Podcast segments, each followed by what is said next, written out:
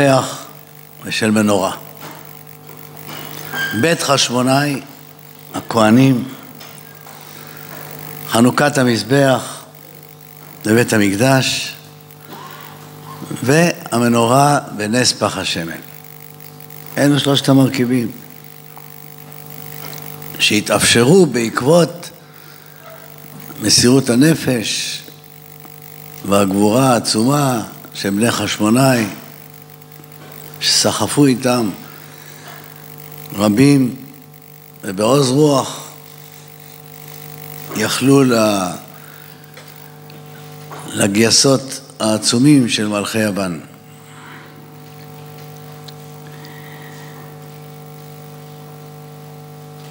השבוע, ביום ראשון בשעה חמש, זה היה זמן שבו הדלקת נרות חנוכה, הנר הראשון, ובעולם ציפו למשחק הגמר בכדורגל. וזה בעצם היה המפגש בין תרבות יוון ברומא, שזה תרבות הגוף, לבין עם ישראל, עם הנצח. מאות מיליונים בכל העולם צפו בהתלהבות במשחקי הכדורגל, ועם ישראל בביתו, נר איש וביתו, מדליק את הנרות שמספרים את סיפור הנצח של עם ישראל. אתם רואים את כל העולם נסחף, מה שפעם היה שור האצטדין או האצטדיונים של רומי, שבו היו נלחמים עבדים בשברים, וזה כל המונה של רומי.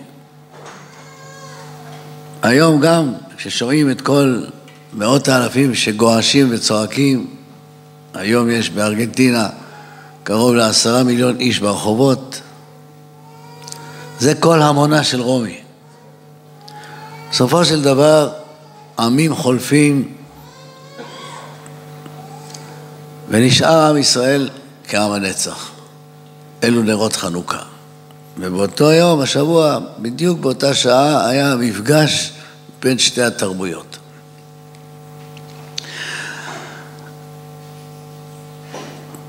פרשת נשוא מסתיימת בברכת כהנים ואחריה חנוכת המזבח, 12 הנשיאים, ואחריה תחילת פרשת בעלותך זו המנורה. גם כאן זה מפגש בין הכהונה, ברכת כהנים, לבין חנוכת המזבח בקורבנות, ולאחר מכן המנורה, מנורת שבעת הקנים. כל יום אנחנו קוראים את פרשת הקורבנות. ביום השני הקריב את קורבנו קרת כסף אחת, שלושים ומאה משקלה. מזרק אחד כסף, שבעים שקל בשקל הקודש. כף אחת, עשרה זהב מלאה קטורת. פר אחד בן בקר, איל אחד, כבש אחד משנתו לעולה, סיר עזים אחד לחטאת, ולזבח השלמים בקר שניים, אלים חמישה, עתודים חמישה, כבשים בני שנה חמישה, זה קורבן. מה אתם חושבים כשאתם קוראים את זה? מה, איזה, איזה, האם יש לכם איזושהי התעלות ברגע הזה? האם מספר הקורבנות גורם לכם התרגשות? כנראה שלא. אבל אם אנחנו מסתכלים על המספרים, המספרים פה הם מספרים של המנורה ושל ברכת כהנים. חנוכת המזבח נמצאת בין שתי הפרשות, כהנים והמנורה, ובאמצע זה מופיע. ויום, יום, יום, יום. אז עכשיו, אחרי מה שאני אגיד היום, אז אתם כבר תחשבו על זה מחר.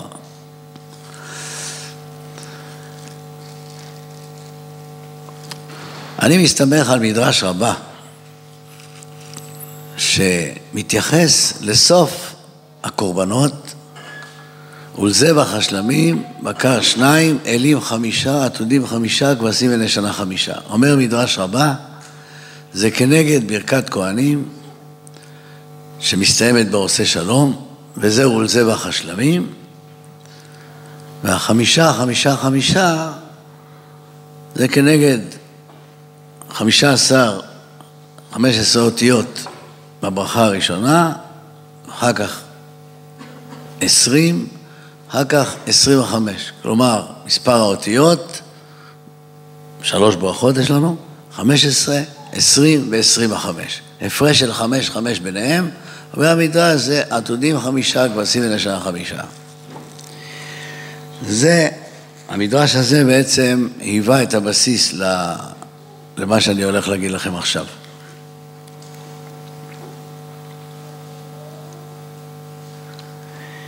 בברכת כהנים, הכהן נושא את שתי ידיו.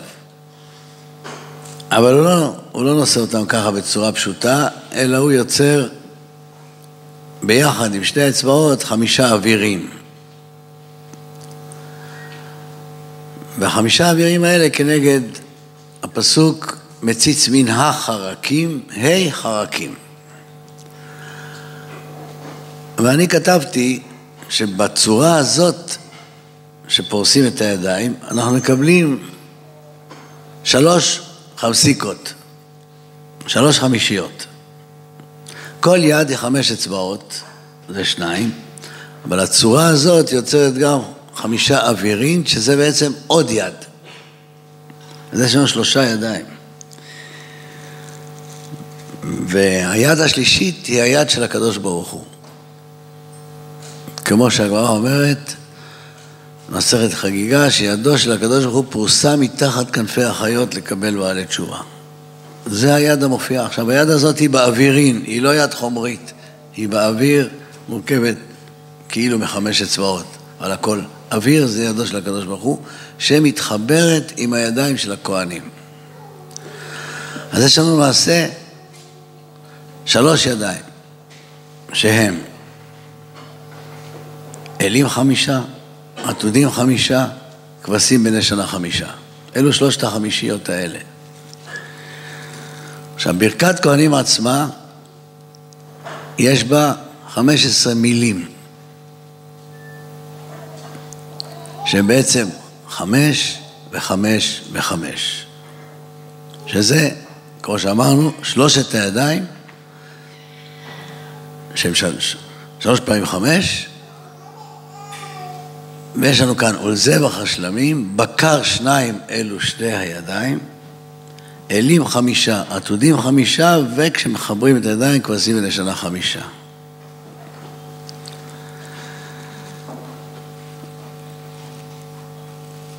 בסוף, כשיש את המספר הכולל, אז יש לנו בעצם אלים שישים, עתודים שישים, כבשים ולשנה שישים. בכל ברכת הכוהנים יש שישים אותיות. ואני חשבתי גם, מדוע החזן צריך לומר מילה והכהן העונה אחריו מילה? מה, הכהן לא יכול להגיד בעל פה? או לפחות שהחזן יגיד שלוש אותיות, יברכך השם וישמרך. למה מילה מילה? אלא כמו שבקריאת שמע יש 60 מקומות שבהם צריך לתת רווח בין הדבקים, כך כתוב בתיקוני הזוהר, כך בברכת כהנים יש 60 אותיות ויש גם בהם דבקים, כמו למשל, יאר השם פניו אליך. אם אתה מחבר את המילה פניו עם אליך, יכול לצאת לך פניו אליך. לכן הכהן, השליח ציבור אומר פניו, הכהן אומר פניו, אי אפשר לחבר אותו לאליך, צריך לחכות עוד פעם שהשליח ציבור יגיד אליך, ואז הכהן אומר אליך. אם היינו נותנים לכהן להגיד את זה לבד, זה יוצא פניו אליך. כלומר, האלף הייתה נעלמת.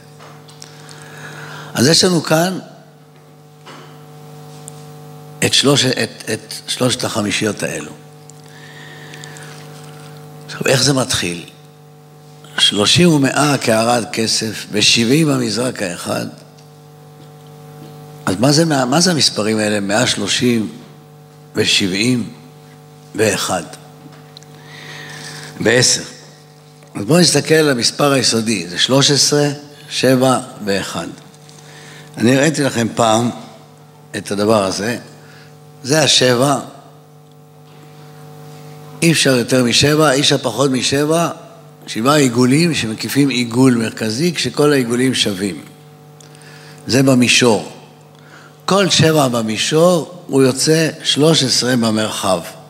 כלומר, מכל צד, אם אני מוסיף עוד שישה לשבע, מכל צד אתה מקבל את העיגול של השבע עם המרכז שהוא אחד. כלומר, במילים אחרות, המספר 13 הוא שבע משוכלל. זה שבע פשוט, שבע המשוכלל הוא 13. וזה היסוד של האומה הישראלית. שלושה אבות, ארבע אמהות, זה שבע, והשבטים, 12, 12 שבטים, פלוס שבט שהתחלק לשניים, ואז יש לנו בסך הכל 13 שבטים, שזה המספר 13. כלומר, דור האבות הוא שבע, דור הבנים הוא 13, שזה למעשה שבע משוכלל. כלומר, בעצם נשארנו בשבע, גם המספר 13. וזאת הייתה הטעות של בלעם, שהוא כל פעם אומר, בני לי בזה שבעה מזבחות, אחרי לי בזה שבעה פרים ושבעה אלים. כל פעם מדבר על השבע, שבע, שבע, אומר הקדוש ברוך הוא, הנה, אני סידרתי את השבע. הוא רואה שזה לא מצליח. עד הפעם השלישית שהוא מסתכל, זו הפעם הראשונה שהוא רואה את כל עם ישראל שוכן לשבטיו. ואז הוא סופר, הוא מגלה את המספר 13. כל צד יש בו שלושה שבטים, ובמרכז המשכן, עם הלוויים שמסביבו. כגרשון כתור הרי. אז יוצא בסוף, אם מחשיבים את שבט לוי כאחד, זה שלוש עשרה. ואם מפצלים את שבט של לוי לשלושה, אז יש לנו שוב את המספר חמש עשרה. כמו שהסברתי בשעתו, שבפרשה הזאת של הדגלים, מספר המילים של המרכז הוא חמש עשרה, יודקה. אז הפעם הראשונה שהוא רואה את המספר 13, שזה שבע המשוכלל, ואז הוא מבין שהוא לא יוכל לעם ישראל. ותהיה עליו רוח אלוקים. המאה שלושים זה שלוש עשרה, השבעים זה שבע. הצירוף של המספרים האלה הוא בעצם המנורה שתופיע אחר כך. כאשר גוף המנורה זה האחד. או גוף המנורה, או אל מול פני המנורה יאירו שבעת הנרות, אז מול פני המנורה זה האחד. אז אם תיקחו את המאה שלושים, שבעים ועשר, תסתכלו על המספרים היסודיים, שלוש עשרה, שבע ואחד, שזה המנורה שתיזכר אחר כך. מה שנשאר, פר אחד, איל אחד, כבש אחד ושנתו לעולה. לעולה זה לשם השם. ואלו שלושה שמות הוויה שנזכרו בברכת כהנים, ואחרון, שעיר עזים אחד לחטאת, הוא מקביל ל... ושמו את שמי על בני ישראל. אין כאן את שם השם, אבל יש כאן אזכור של המילה שמי, ואני אברכם. אז יוצא שבעצם כל המספרים הללו של כל קורבן של כל יום הם המנורה, מתחילים במנורה, ומסיימים בברכת כהנים. אז מחר, כאשר אתם תקשיבו למספרים, אז כבר תחשבו על זה אחרת. בדיוק בנקודה הזאת התקשר אליי הרב יצחק, אומר, אנחנו צריכים לדבר על החינוך. אמרתי, אוקיי, טוב, מה לעשות עכשיו? אחרי מחשבה מרובה, זו התוצאה.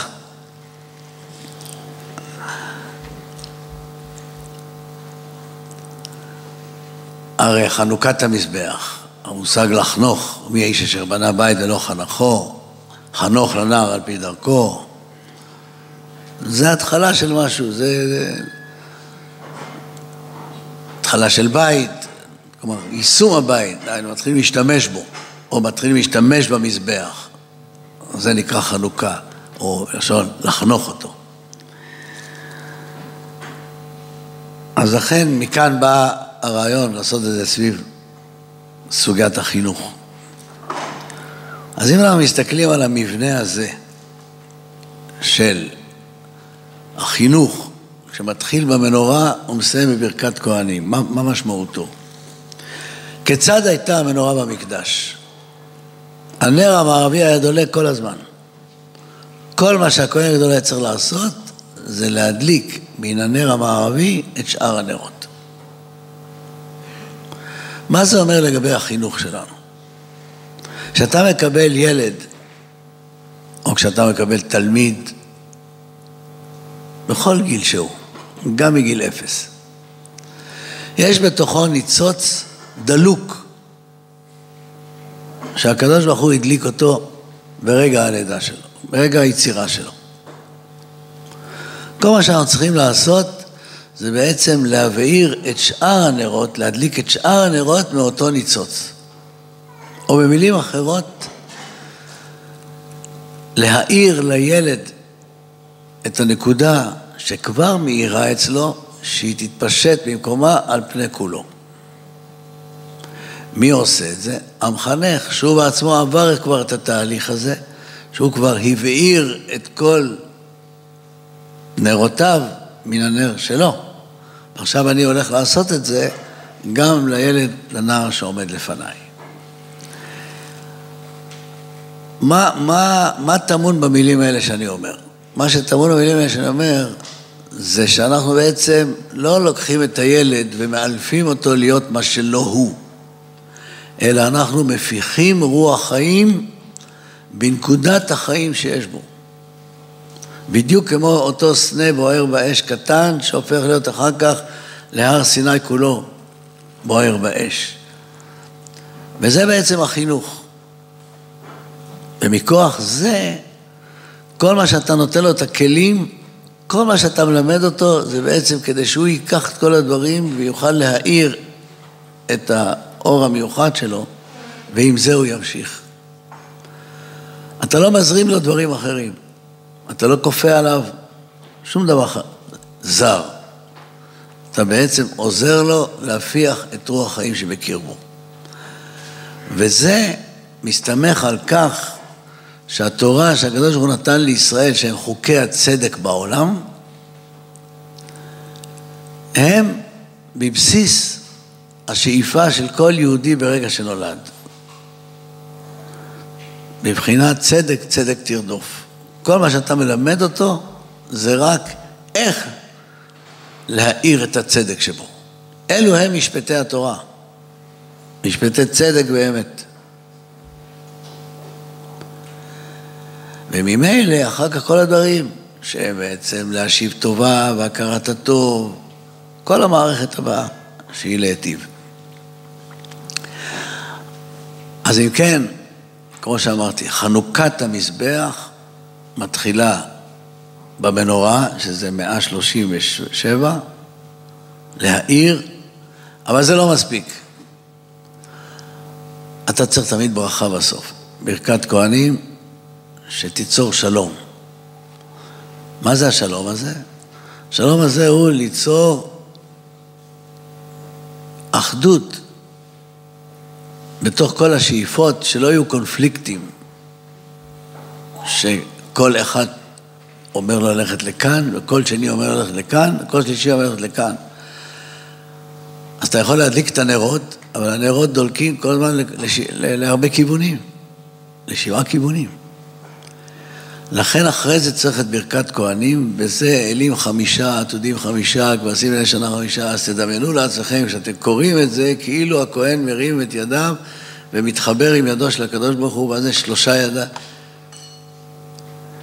והידיים הללו הם ברכת כהנים, שאנחנו מברכים את הילד, שדברי תורה יעזרו לו ליצור שלום ושלמות בתוך תוכו, ואז הוא יכול להאיר מבלי שהוא ייזרק כל פעם למקומות אחרים. וזאת הברכה, בסופו של דבר, שהיא אמורה להשפיע, שכל הנרות שדלקו יזרמו לכיוון אחד, הכיוון של הילד לטובת עם ישראל. אז עכשיו זה יתחבר לחינוך. אז אנחנו רוצים uh, לברך את כולם, שבעזרת השם, קודם כל שברכת כהנים תחול על כולנו.